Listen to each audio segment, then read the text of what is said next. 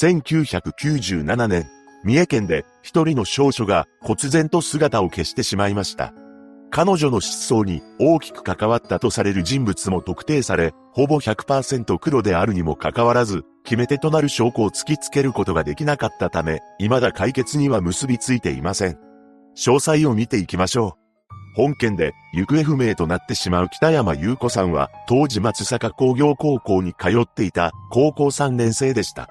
彼女の行方がわからなくなるのは、1997年6月13日、夜8時過ぎのこと。その日、塾で採点のアルバイトを終えた北山さんは、迎えに来た母親と一緒に塾を出ました。この塾には北山さんの弟も通っていたそうで、いつも母親が軽トラックで弟を塾に送っていたと言います。その際、北山さんが乗ってきた自転車を軽トラックの荷台に積んで家に持ち帰り、塾が終わる午後8時頃に再び子供たちを迎えに行き、3人で帰宅していたそうです。しかし、この日はたまたま軽トラックのガソリンが少ない状態だったため、母親は普通乗用車で弟を塾に送り届けたと言います。そのため、帰りは母親と弟が車で、北山さんは自分の自転車で帰宅することになりました。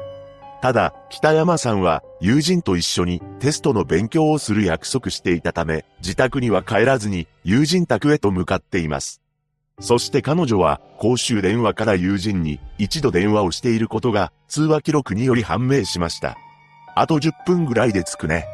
このように連絡を入れた北山さんは自転車で友人宅へ向かったと見られています。しかし、その後彼女は忽然と姿を消してしまったのです。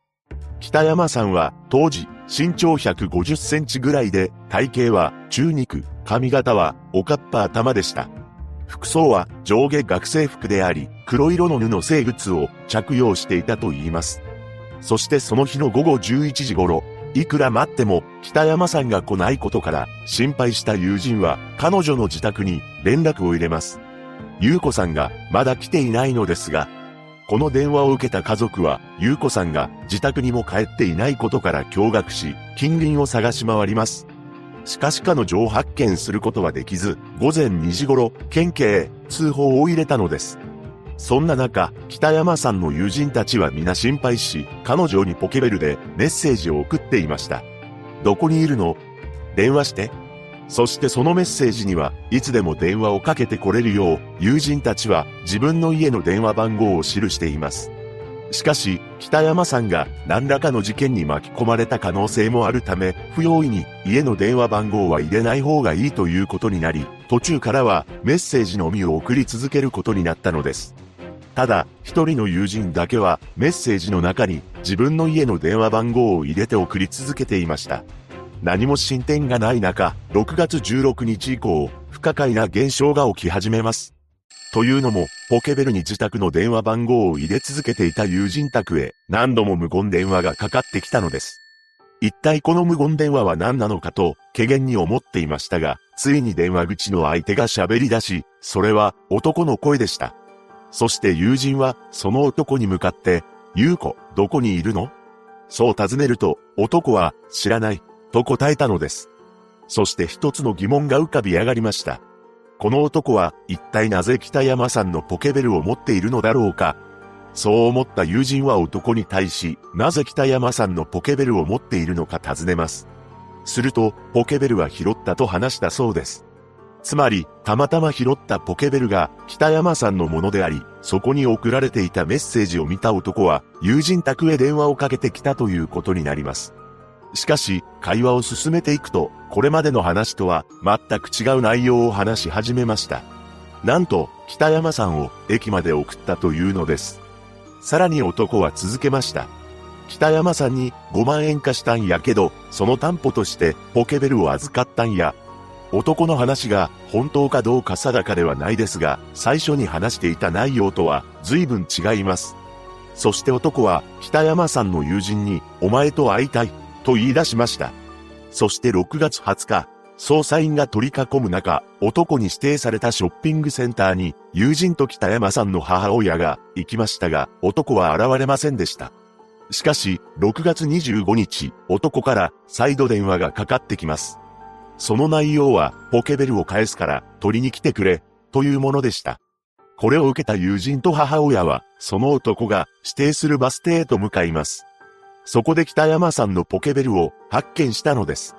確かにそれは北山さんの所持していたポケベルでしたが、どこか様子がおかしいことに気づきました。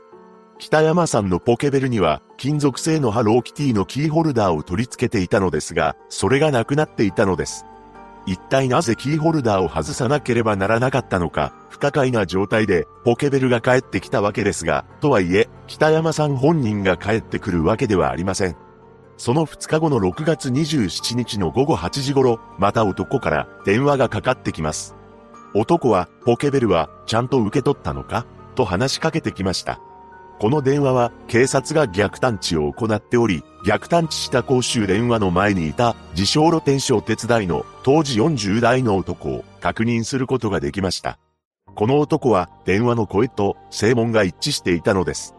また、この時の男は、もうすぐ7月というのに、両手に手袋をはめているなど、不自然な格好をしています。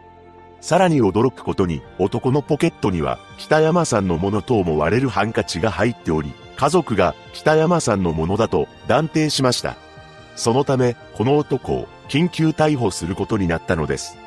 その後の調べにより、この男、実は前科があり、12年間も服役したことがある人物だと判明します。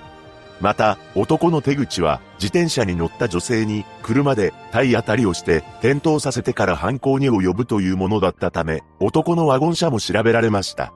すると男のワゴン車の左ウインカーが破損しており、バンパーにも何かに衝突したような跡が残っていたのです。さらに車内からは、北山さんの所持品と見られる彼女の緩和辞典と、毛髪約100本や服の繊維片が採取され、緩和辞典には友人のポケベルの番号が書かれていました。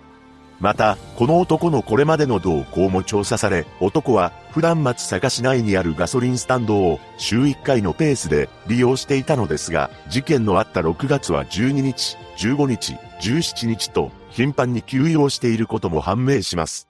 さらに伊勢市内の有料道路である伊勢二見鳥羽ラインの6月13日以降の領収書が車に残されていました。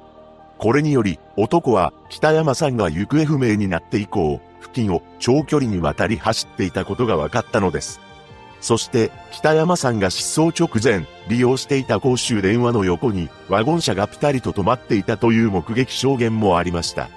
そのため、本件はこの男によってもたらされたものだと誰もが思ったのですが、男が話すには偶然に北山さんのポケベルを拾ったのだと証言し、女子高生に近づきたいがために北山さんの友人に電話をかけ続けたと説明したのです。そして、この後本件は衝撃的な展開を迎えます。なんと、7月18日に男は証拠不十分とされ、釈放されてしまうのです。その理由として、ポケベルを拾った経緯以外のことについて、完全黙秘を貫いたことにあります。状況証拠は真っ黒であるにもかかわらず、何も喋らないため、ついに交留期限を迎えてしまい、このまま起訴しても無罪になる可能性が高いということで、釈放されたというわけです。そして未だ、北山さんの乗っていた自転車や、カバンすら発見されていません。一体彼女はどこに行ってしまったのか、そしてこの男は本当に北山さん失踪に関わっていないのか。真相は闇の中ですが、一日も早いご家族との再会を願うばかりです。